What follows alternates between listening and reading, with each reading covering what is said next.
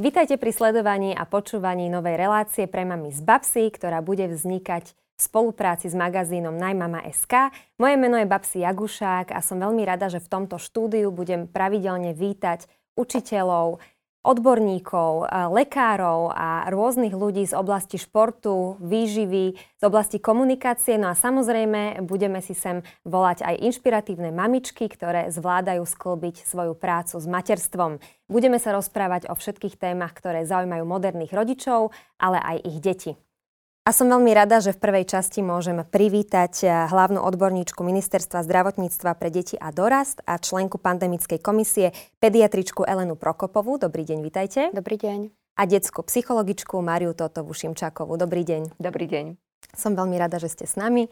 Aj máme tu nový rok, všetko dobré do nového roka vám želám. Aj vám veľa zdravia. Ďakujem, veľa zdravia. zdravie. To je takéto zbožné prianie, ktoré asi všetci máme rovnaké.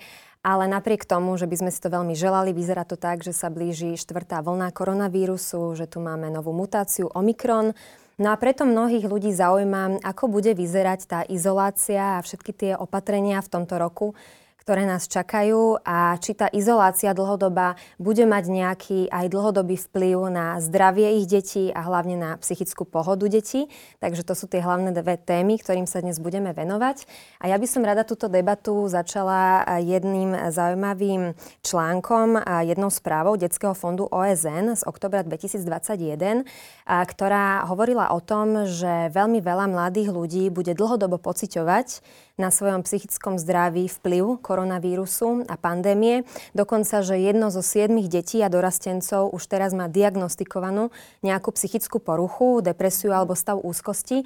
Tak ako by sme mali eh, k deťom pristupovať, ako by sme s nimi mali komunikovať, aby sme zmiernili tento negatívny vplyv na ich psychické zdravie? Tak počas mojej praxe, ktorá už teda zahrňa skoro 30 rokov, môžem povedať, že za posledné dva roky naozaj sa extrémne venujeme deťom príznakmi úzkosti, s detskou depresiou. A myslím si, že aj veľmi veľa ľudí, ktorí to predtým nevnímali, si uvedomili, že to naše psychické zdravie je svoje a že tam má tú úlohu taká tá sociabilita, že tam má úlohu veľmi veľa faktorov, ktoré na to vplýva. Mm. A na to zdravé, také duševné pohodu, na takú tú atmosféru, ktorú to dieťa potrebuje, tak jednoznačne majú silný vplyv tí rodičia, ale aj celá situácia, ktorá sa okolo nás deje. My si možno myslíme, že deti nevnímajú okolie, ale vnímajú ho veľmi intenzívne a to prostredie je pre nich teraz naozaj zložité. Keby by som mohla ísť do takých úplne konkrétnych rád, tak ja hovorím, že hlavne by to mali byť takí emočne prístupní rodičia. To znamená, že ten rodič rieši strašne veľa vecí, ktoré sa týkajú jeho života, jeho práce, jeho energie, všetkého, ale na druhej strane nesmie zabudnúť, že to dieťa je na ňom tak extrémne závislé, že potrebuje vlastne, aby ten rodič pri ňom bol. Už len také, ja tomu hovorím, že stanovte si nejaký čas otázok. Uh-huh. Že sa naozaj spolu posaďte a porozprávajte sa. Nielen o logistike, čo, kedy, kde, ale o vážnych témach, čo ti beží v hlave. A to trápi. funguje u väčších detí, alebo aj, aj môžeme s takými úplne malými deťmi, štvoročnými začať takúto debatu? Určite aj s malými deťmi mm-hmm. sa dá, s tými prečkulákmi si povedať napríklad, že sa hráme, kreslíme a povieme si, že aký máš strach, aký je veľký, z čoho máš strach ako by vyzeral ten tvoj strach. Potom ho zahadzujeme a robíme kopec takých mm-hmm. vecí, kde to dieťa akoby trošku pracuje s tým.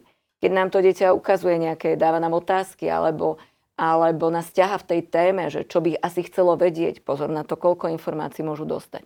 Niektoré deti pracujú dobre s informáciami, niektoré si ich špeciálne vyhľadávajú, ale tým len zvyšujú tú svoju úzkosť. He? Lebo mm-hmm. o všetkom viem, všetko sledujem, mm-hmm. počty sledujem, priebeh sledujem. Čiže dať pozor na to, aby tie informácie nevznikali alebo neboli tam nejaké také veľké búmy informácií, ktoré na druhú stranu neošetrí ten rodič. Uh-huh. Mnohokrát to dieťa ten rodič podcení, povie, že čo ja viem, nemal by si sa báť, nechaj to tak, nemyslí na to. My hovoríme, že ten strach a takúto úzkosť treba akoby kvázi prijať a povedať, je to na mieste. Pri, aktuálne sa priznať aj k tomu, ako to ten dospelý cíti, ktoré uh-huh. veci. Samozrejme nie je úplne všetko. Ale teda povedať tým deťom, že aj ja nejakým spôsobom prežívam tie veci. A dať, dať pozor na to, aby sme naozaj, ja tomu hovorím, že vnímali tie deti uh-huh. a cítili, čo asi prebieha a v čom im môžeme pomôcť. Je asi veľmi dôležité, aby my sami sme boli namotivovaní, pretože musíme byť ešte aj nejakými styčnými dôstojníkmi a hlavne musíme byť aj oporou pre tie deti. Uh-huh. V marci to budú dva roky, odkedy vypukol koronavírus na Slovensku. Sú to dva roky aj od toho prvého lockdownu. Vtedy sme boli ako rodičia, mám pocit, že veľmi namotivovaní, že sme chodili s deťmi von, vymýšľali sme im rôzne aktivity, zdieľali sme to aj na sociálnych sieťach, aby sme inšpirovali ostatných rodičov, ale už sme sami frustrovaní a unavení. Takže ako máme ešte pozbierať nejaké tie posledné mhm. črepinky našej motivácie a ako máme tie deti viesť, aby prežili aj tú štvrtú voľnu v nejakej psychickej pohode? Striedajú sa nám obdobia, kedy naozaj tie deti majú nejaký sociálny kontakt a sú v škole, škôlke medzi rovesníkmi, čo je podľa mňa pre nich e, naozaj pre zdravý taký rozvoj veľmi podstatné a dôležité, ale na druhej strane, keď naozaj ostanú na toho rodiča odkázaní, aby ten rodič nemal výčitky, že teda musí byť ten najlepší rodič na svete mm-hmm. a 10 mhm. činností denne a animátor na plný mm-hmm. úvezok, keď popri tom pracujeme, musíme presne aj zabezpečiť, aby rodina mala čo jesť, e, nejaký ten program. Ja som za to, aby ten rodič zvolil nejakú takú, ja tomu hovorím, že primeranú dennú rutinu. Mm-hmm. Musím aj pracovať, má, má mať urobené aj základné činnosti v domácnosti a popri tom či už kreslíme, či sa učíme, či si sadneme s tými deťmi a pozrieme si film, čiže nejaká tá rutina, ktorá by nás chránila a ktorá by nám vytvárala teda nejaké zázemie. Aj deti potrebujú režim. Mm-hmm. Majú ho vo väčšine, či už je to vyučovacia hodina, alebo je to nejaký pobyt tej materskej škole a my to vieme doma takisto akoby namo- namodelovať tak.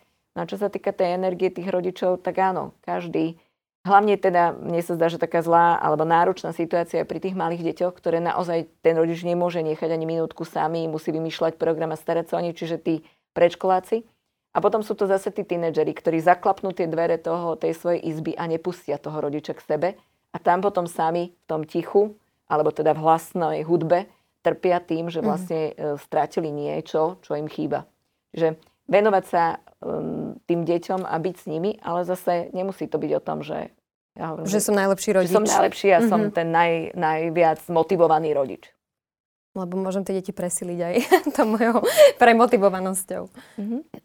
Je to tak, že, že tá energia uh, nie je taká jednoduchá, ako sme si na začiatku mysleli, že to zvládneme rýchlo. Uh-huh. A ukazuje sa nám, že aj tí dospelí tú energiu strácajú, pretože sa im zdá, že riešia veľmi veľa vecí vlastného uh-huh. života.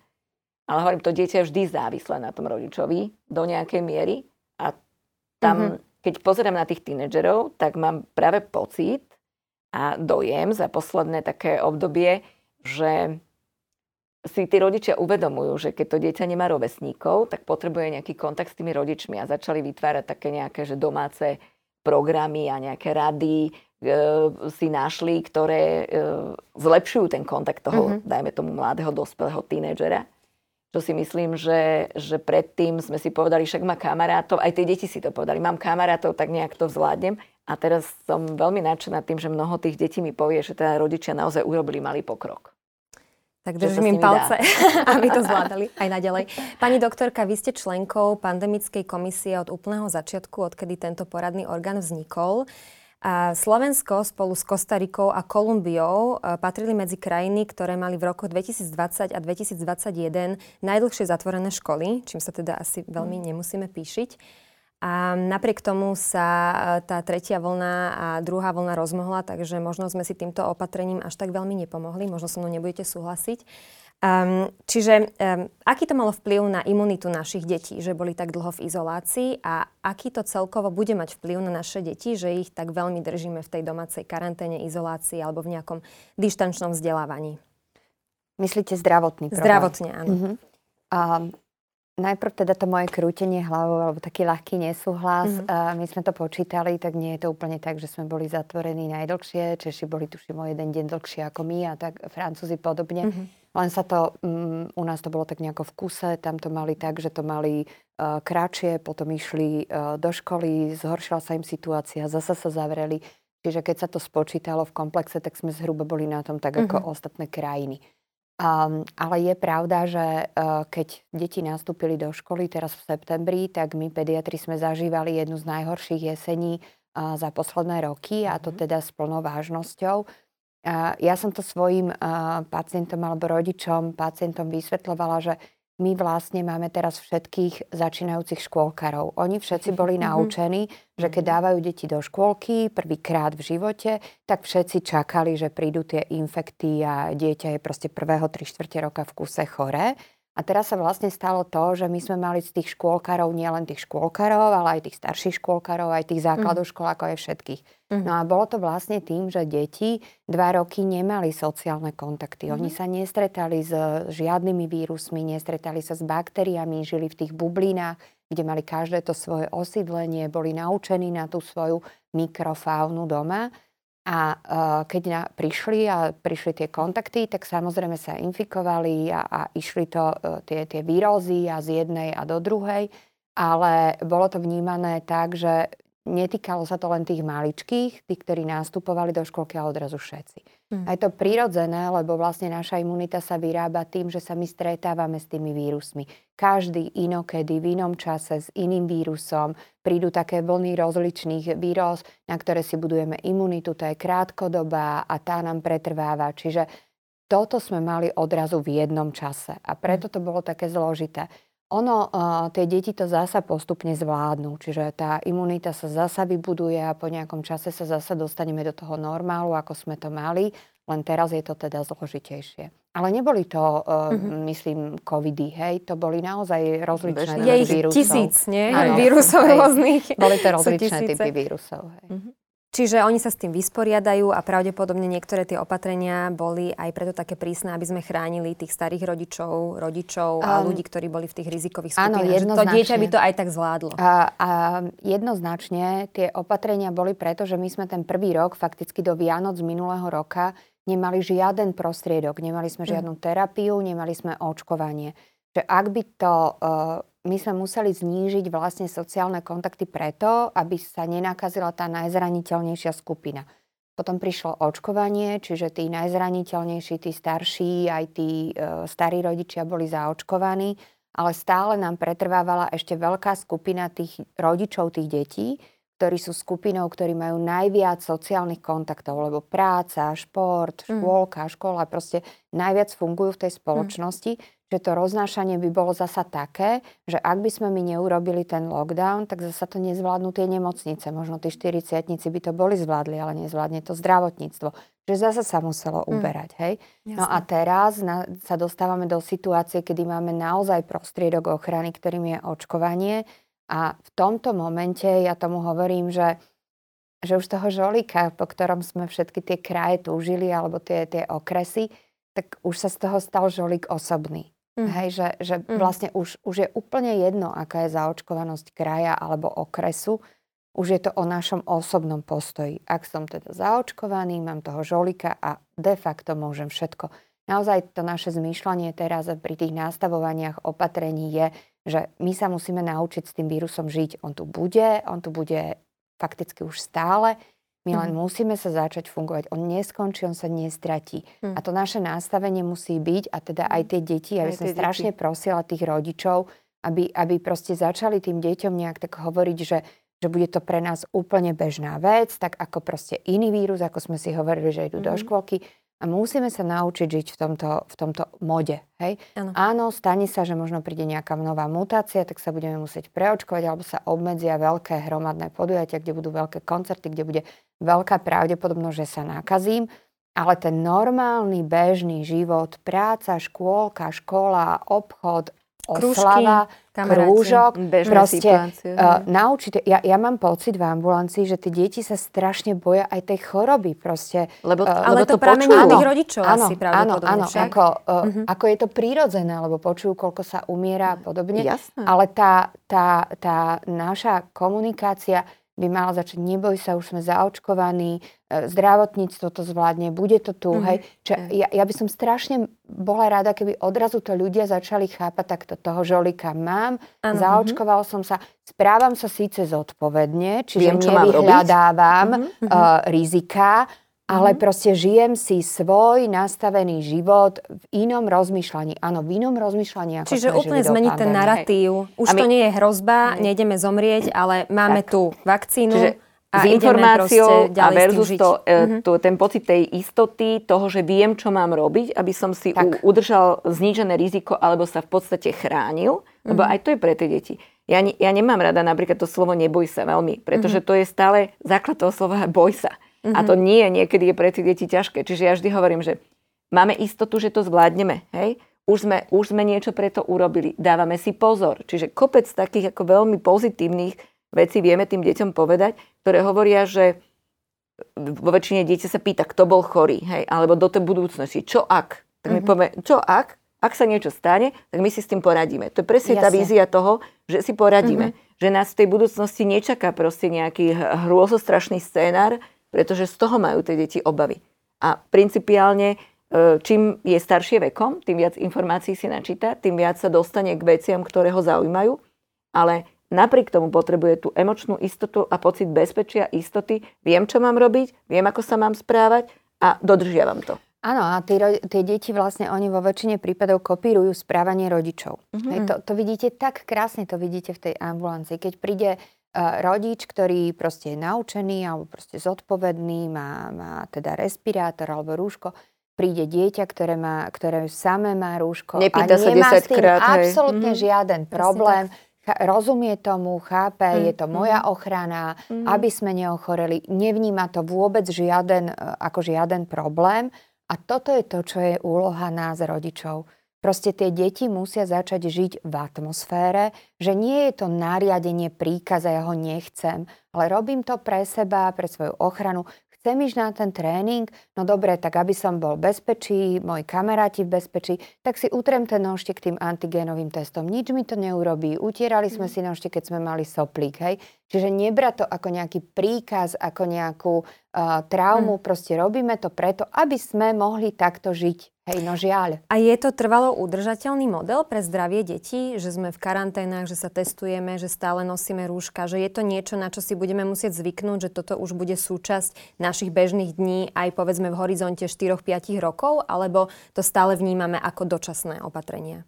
Ja si myslím, že určitá forma takejto ochrany tu bude. Uh-huh. Práve preto my tým deťom musíme to naučiť. Nemyslím si, že už budeme mať také, teda ako aj v súvislosti s tým Omikronom my vieme strašne málo vecí, my mm-hmm. naozaj nevieme.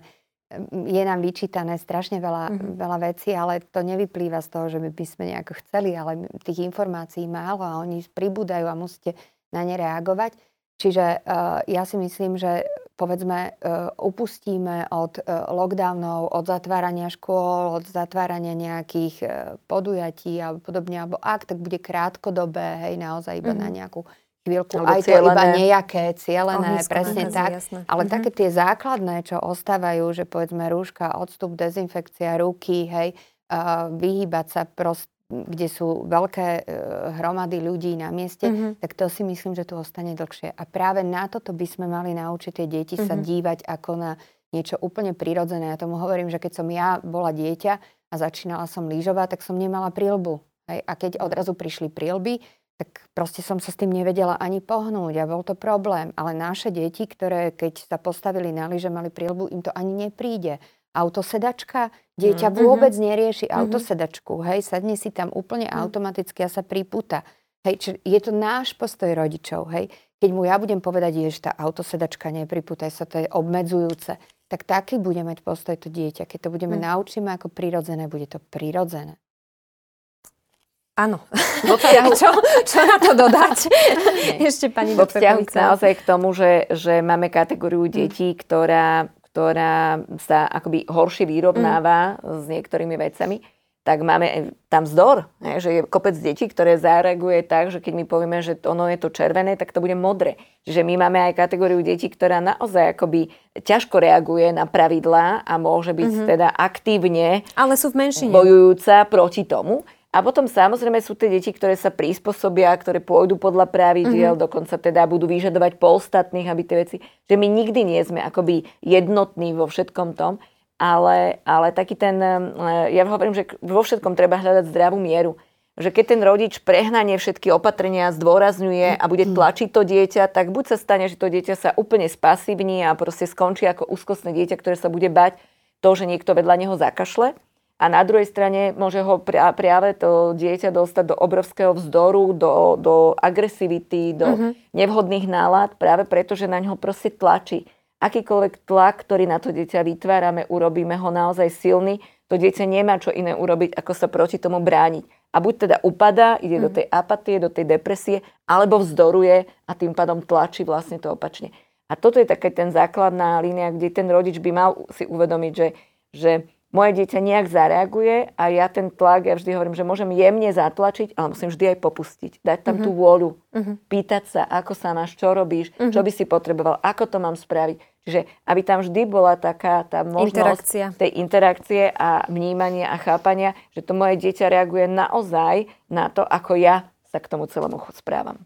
My sme to trošku načali, e, očkovanie, to je pravdepodobne tá jediná cesta, ako sa e, budeme vedieť e, vymaniť z tejto pandémie nikdy nekončiacej. Od decembra je možné očkovať bez obmedzení už aj deti vo vekovej kategórii 5 až 11 rokov. Samozrejme, že rodičia majú veľké obavy, majú veľký rešpekt, sami mnohí z nich nie sú zaočkovaní. Poďme si povedať eh, dva scenáre. Ako by to vyzeralo na Slovensku v tomto roku, ak dosiahneme dobrú mieru zaočkovanosti u detí v tejto vekovej kategórii? Ako by to vyzeralo, ak by hm, to rodičia opäť odignorovali? No, uh, to, je, to je ťažká otázka. Vy ja ste nemám... v pandemickej komisii, tak predpokladám, že takéto scenáre áno, si áno, jasne. A ja, ja som tej otázke rada, uh-huh. len, len je uh, náročná a ja sa ju veľmi budem snažiť vysvetliť. A tu, my prekonáme tento stav iba vtedy, ak budeme mať ako spoločnosť imunitu a budeme odolní voči tomu vírusu. A tú imunitu získame dvoma spôsobmi. Buď, že to ochorenie prekonáme, alebo že sa dáme zaočkovať. Čiže my si nejako tie protilátky a tú imunitu musíme vytvoriť. A v našom tele sa to dá len tým, že sa s tým vírusom stretneme.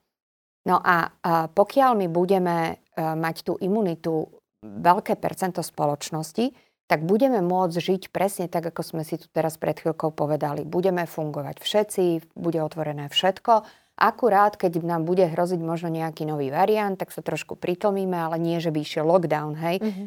Stane sa to, že proste veľké veci, dáme si zasa respirátor alebo podobne na nejakú dobu a zasa budeme fungovať ďalej. Ale pokiaľ my tú imunitu mať nebudeme, pokiaľ ten vírus sa bude môcť v tej spoločnosti voľne šíriť, tak my takto žiť nebudeme môcť. Lebo vy keď prídete do toho obchodu, prídete na ten koncert, prídete do toho kina, a predstavíte si tú halu, kde budete mať povedzme pravdepodobno, že tam bude 25% ľudí, ktorí môžu byť infikovaní, lebo nemajú tú imunitu. A keď nemajú imunitu, tak aj ten vírus prenášajú ďalej, v ich tele sa ľahšie mu darí, čiže majú väčšiu vírusovú nálož, ďaleko viacej vám ju podajú a môžu ju samozrejme podať aj keď ste očkovaní a môžete ochorieť, samozrejme neumrete, ale hmm. môžete ochorieť. Tak, tak potom sa vám bude ťažko takto existovať v spoločnosti. Hej? A to je teraz to, že keď my máme tú kategóriu detí, ktorá tvorí významné percento našej spoločnosti a tieto deti nebudú mať tú imunitu, tak bude ten scénar, ktorý som povedala. Bude sa šíriť, bude to riziko. A teraz ide o to, že či ja ako rodič sa rozhodnem, že či to moje dieťa akceptujem to, že získa tú imunitu tým, že ochorenie prekoná, alebo sa rozhodnem to, že to dieťa získa imunitu, že ho zaočkujem. A teraz, očkovacie látky, ktoré my podávame, tak vlastne imitujú v našom tele proces, ktorý prebieha pri samotnej infekcii. Hm. Že my sme z toho vírusu, celého covidového, zobrali krátku časť jeho RNA, ktorú sme dali do vakcíny. My si ju kvázi dáme do tela a to je časť toho vírusu. Čiže naše telo na ňu zareaguje ako na ten živý vírus. Čiže začína sa tvoriť ten S-proteín, protilátky a celá imunitná reakcia. A ak má niekto aj vedľajšie účinky očkovania, tak tie nevyplývajú z tej malinkej RNA, ktorú sme tam dali, ale tie vyplývajú z tej našej reakcie imunitnej. A teraz to isté sa deje, keď ja dostanem živú infekciu. Príde tam tá RNA a moje telo reaguje. Rozdiel je v tom, že keď ja sa očkujem, tak tam dám takýto malinký kúsok RNA a moje telo si vytvorí nižšiu imunitu ako po prekonaní ochorenia, ale hm. dostatočnú, aby ma hm. chránilo. Kdežto keď príde ten vírus, ja neviem, akú nálož dostanem. Ja dostanem milióny plne virulentných, schopných, životaschopných vírusov, teda tej RNA, mm. ktoré prídu do môjho tela. A tá moja imunita musí reagovať nie na tú malinkú RNA, ale na tie milióny tých virulentných vírusov. A toto je jediný rozdiel medzi očkovaním a infekciou. Ak ja ako rodič pripustím, že moje dieťa zvládne tie milióny tých vírusov, živých, plne virulentných a nebudem sa toho báť, OK, neočkujme sa. Ale pokiaľ akože sa obávam, že moje dieťa by nezvládlo tú malú RNA a, a hm. zvládne tú veľkú, tejto logike úplne nerozumiem. Hmm. A, a, a navyše, tú vakcínu, keď podávame, tak podávame vždycky v ideálnom stave. Vy sa rozhodnete, že idete na to očkovanie s dieťaťom, keď je absolútne zdravé. Pozrie vám ho pediatr. Nemáte za, za naplánované žiadne činnosti. Vylúčite dieťaťu škôlku, aby neochorelo, e, necháte ho doma. Ja vždycky motivujem tie deti, aby sa na to de facto tešili. Zlatičko, teraz budeš doma, máš na recept napísaný tablet, počítač, Netflix, čokoľvek, oddych, oddych mhm. čajček a mhm. rodičia to mhm. majú na recept. A ak to nedodržia, príď mi to povedať. Hej? Čiže, čiže ideálny stav, vyrovnávajú mm. sa, tvoria si imunitu. A teraz vy neviete, kedy to dieťa príde infikované. Má tréningy, má šport, má plnú záťaž, môže byť mm. po prekonaní iného mm. infektu a vtedy to je pravdepodobno, že tá reakcia bude iná. Čiže ja strašne prosím rodičov, že ak by sa aj nerozhodli očkovať, nech si naozaj zvažujú toto. Čo som ochotný pripustiť pre to svoje a dieťa. A pre to dieťa. Áno. Zodpovednosť toho rodiča je naozaj taká úloha, ktorú máme všetci. Mm. Je, že myslím si, že každý pracujeme s tým, aby tie naše deti boli v bezpečí. Na druhej strane môžeme mať rôznorodosť informácií, s ktorými pracujeme, aj náš emočný postoj k tomu celému.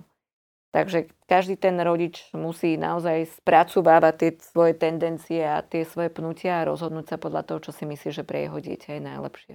Navyše tam pri tých deťoch, ktoré ochorejú, e, zase hrozí dlhodobá izolácia, karanténa. A ako sa prejavuje stav úzkosti alebo depresia u detí? Pretože oni nevedia tak detálne popísať mm-hmm. svoj pocit, že je mi ťažko na srdci, mám pocit, že mi ide puknúť hruď. Oni to nevedia popísať, čiže asi majú iné symptómy. Plus minus ako, ako ten dospelý, ale predsa len hovoríme o, o tom, že naozaj aj ten dospelý si neodhadne, že je v depresii a nie je to, mm. aby sme chceli, aby si to odhadlo dieťa. Musíme sa venovať jednak tým fyziologickým. To znamená, že vo väčšine nabieha veľmi veľká psychosomatika, to znamená, boli nás hlava, brucho, na malý podnet reaguje naše telo. Máme tam poruchy spánku, veľmi výrazné, že tie deti naozaj nevedia zaspať, e, majú naozaj veľmi veľa vecí, ktoré ich trápi, ktoré e, zdieľajú. No a potom sú to všetky tie veci, ktoré vidíme návonok. Od zmeny nálad, taká tá náladovosť, plačlivosť, úzkostné stavy, ktoré sa prejavujú naozaj teda strachovými tendenciami, až takými panickými atakmi, ktoré môžu zvládať. Ale je to aj len také strata motivácie, nič sa mi nechce. A nie je to len lenivosť v tom, že tie, tie deti, ktoré to dokážu popísať, tak nám naozaj povedia, že ja to nie, že nechcem, ja to nevládzem urobiť. Mm. Ja neviem sa na tú školu sústrediť, ja neviem tú úlohu mm. Ja sa neviem donútiť, pretože ja, mm. ja nemám síl na to ani vyliesť z tej postele. Čiže vidíme malatnosť, vidíme, že to dieťa prespí pol dňa, že nedokáže bežné činnosti. Nič ho neteší, nič ho neurobi šťastným. Nevideli sme úsmev na jeho tvári. A keď aj, tak je to všetko len preto, že aby rodičia boli spokojní, tak ja chvíľku posedím, ja sa zasmejem, že vidíme, že vlastne to dieťa nefunguje. Ja vždy hovorím, pozrite sa na ňo, predstavte si, aké je a čo mám teraz ak ten aktuálny stav sa vôbec nepodobá tomu, čo ja som zvyknutá, jasné, že to môže prísť trošku pubertálnymi sklonmi, mm-hmm. že to môže byť. Častokrát tie deti sa uzatvárajú. Povám si to. Nepoviem, že nespím, nepoviem, že ma boli žalúdok pri každom, každej hodine, ktorú mám v škole, že nezvládam svoje povinnosti, že zlyhávam v učení. Lebo rodič mi povie, no tak rob niečo. Hej, ale ja nevládzem, ja mm. nedokážem. Toto sú hlavne tie veci, ktoré nám popisujú väčší, to znamená tie tínedžerské, ale my máme naozaj aj deti 7-8 rokoch, ktoré nájdeme, že sú tak demotivované a tak strácajú proste to naladenie a nejakú tú svoju životnú energiu, že aj tam by sme už našli výrazné stavy úzkosti a depresivity. Hm. A čo je teda tá najlepšia prevencia? Čo môže rodič urobiť, e, ak teda nejde vyhľadať hneď lekára mm. alebo nejakého Samozrejme, odborníka? že e, sa na to sústrediť. Pozorovať to svoje dieťa, vnímať ho a vidieť nejakú zmenu. A keď ja vidím nejakú zmenu, tak ju samozrejme môžem vnímať pozitívne, ale môžem a mal by som sa zamerať na tú, ktorá sa nám, mi zdá, že je negatívna. A keď ju vidím, tak začať komunikovať s tým dieťaťom, nielen tým, že sa ho vyzvedám, prečo, prečo nerobíš úlohy, prečo toto nie, sa nedieje, ale skôr mu ponúkať pomoc. Uh-huh. Čom ti môžem byť nápomocný? Čo môžem pre teba urobiť? ako by sme to mohli spolu zvládnuť. Mm-hmm. Čiže ja mu ponúkam to, že my dvaja. Čiže nebyť autorita a nebyť direktívny alebo Určite. vyšetrovať to dieťa, že prečo niečo neurobilo. A hlavne ale nevyčítať, tá empatia. kritiky, mm-hmm. ale snažiť sa byť empatický a, a vnímať naozaj aj takú tú emocionalitu toho dieťaťa. Nie len naozaj ten výkon, či ono funguje, ale ako sa pri tom cíti. Čo, čo, čo naozaj prebieha v tom jeho živote. Pýtať sa ho na to um, sociálne okolie, pretože mnohokrát tam tí priatelia, najlepší kamarát alebo brat vidí oveľa viac, ako vidí dospelý. Uh-huh. Že ja hovorím, že jemne, ale s istotou Špízovať. Áno, to, to okolie, pre, pre, prelustrovať okolie, ano. že čo, nevidel si niečo na sociálnych sieťach. Častokrát naozaj na tých sociálnych sieťach sa to dieťa prizná, že som na konci so silami, že sa seba uh-huh. poškodzujem, uh-huh. že už nevládzem, že som proste v ťažkej depresii. Ale vlastný uh-huh. rodič, ktorý je vedľa v izbe, to nevidí. Uh-huh. Čiže otvoriť sa trošku aj tomu okoliu. Ja som si našla v tej správe od OSN, že došlo k 30-percentnému narastu domáceho násilia, ktorého mm. svetkom alebo priamým účastníkom sú deti. O 20% sa zvýšil aj počet pokusov o samovraždu u detí mm. nad 14 rokov a o 33% narastol počet prejavov depresí u školákov učiacich sa dištančne. Vy ste v komisii. Akým spôsobom reagujete na takéto dáta a ako ich reflektujete v tých nových opatreniach, ktoré aj teraz asi majú prísť pri tej štvrtej vlne? My sme v Konziliu stále hovorili, že našou prioritou sú deti. Aj keď to možno tak nebolo chápané, ale, ale teda mm, stále sme mysleli na tie deti. Aj, aj teda to zatváranie škôl bolo vždycky také, že sme to riešili ako úplne posledný, posledné, posledný bod, ktorý sa dal mm-hmm. urobiť a aj to otváranie škôl mm, teraz vlastne absolútne e, takto. My už nechceme vôbec uvažovať o tom, aby sa školy vôbec zatvárali. Mm-hmm. Hej? Čiže my vôbec nemáme takto nastavenú hlavu. Bude to opäť to posledné, čo sa stane. Hej? Alebo krátkodobo, nie? A, že... a, hej, ale, ale mm-hmm. my to nemôžeme mm, dať, ja tomu hovorím, s pečiatkou, lebo my nevieme, aký nový, nová mutácia príde. Môže prísť niečo, čo proste nebude fungovať prekonanie nazvem to Omikronu a príde proste typ, ktorý nám nezaručí e, ochranu tá imunita, ktorú sme si vybudovali, môže prísť niečo, na čo prestanú fungovať lieky, ktoré krvopotne dva roky vyvíjame. Hej, to mm. naozaj nevieme. Mm. Čiže m, nemáme to v pláne, nechceme zatvárať školy, ale teda ak sa to stane, stane sa to z nepredvídateľných dôvodov. Mm. A uh, to zatváranie škôl bude, alebo teda tried bude naozaj teraz kvôli zdravotnej indikácii, že, že e, všetci hovoríme, že ten nový Omikron, ktorý prichádza, e, bude závažný, je podstatne infekčnejší, podstatne rýchlejšie sa šíri, veď čítame noviny z iných krajín a všade tie krivky idú, idú proste hore. Je to typ vírusu, ktorý, ktorý neobíde nikoho pri tom, ako sa šíri, či ste očkovaní, či ste neočkovaní. Preto ten žolík pre vás, že ste očkovaní, že vás ten Omikron chytí a vašim žolíkom bude, že budete mať nádchu hej, mm. a mhm. nebudete mm-hmm. na ventilátore, hej. Čiže m, takto sa budú tie školy vypínať, ak sa budú, že príde tam a to dieťa bude choré, bude tam naraz uh, 30% učiteľov chorých, uh, 30% detí a nebude ich mať kto učiť, hej. Že pre nás je uh, teraz Omikron problémom, ja to hovorím už nie ani tak zdravotným, lebo samozrejme máme obavy, pretože pri tej nezaočkovanosti nevieme, máme dáta z krajín, ktoré sú ďaleko masívnejšie mm. zaočkované, majú ďaleko masívnejšiu imunitu a my ich nemôžeme e, preniesť na našu populáciu, lebo my nevieme, čo to urobí s tou 50% nezaočkovanou populáciou. No ale e, teraz tie, te, na, pre nás je problém teraz to, že my očakávame, že vo veľmi krátkom čase vypadne veľký počet ľudí, ktorí budú chorí. Vypadnú deti, vypadnú učitelia, vypadne zdravotníctvo, lekári, zdravotníci a proste všetci.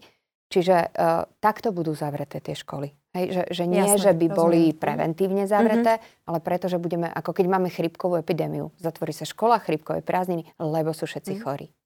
Ja možno k tým, e, tým naozaj číslam, ktoré zniejú tak hrozne, ale naozaj za posledné 2-3 roky my vidíme, že také tie príznaky toho seba poškodzovania, prípadne naozaj myšlienok na ukončenie svojho života je akoby viac u tých detí, pretože celková taká tá atmosféra, ktorú máme všetci, je trošku depresívnejšia. Hej? Je taká akoby uh, je oveľa viac obáv, ktoré máme o svoje zdravie, o, o svoju existenciu a tak ďalej. A zase deti len nasávajú. Zrkadlia to mm-hmm. všetko, čo sa okolo deje. Mm-hmm. A na druhej strane toto je taký typický znak, ktorý sa naozaj viaže na ten tínedžerský vek, na to hľadanie seba samého. A my sme im zobrali e, rovesnické kontakty, nezažijú si prvé lásky, nemôžu ísť lyžovať, nemajú lyžiarsky zájazd, nemajú to, nemajú tamto. Čiže oni vnímajú, že tí predtým im hovoria, že ono toto bolo super a, a to bolo fajn, že sme... Mm-hmm. Čiže oni majú pocit, že akoby prichádzajú o niečo.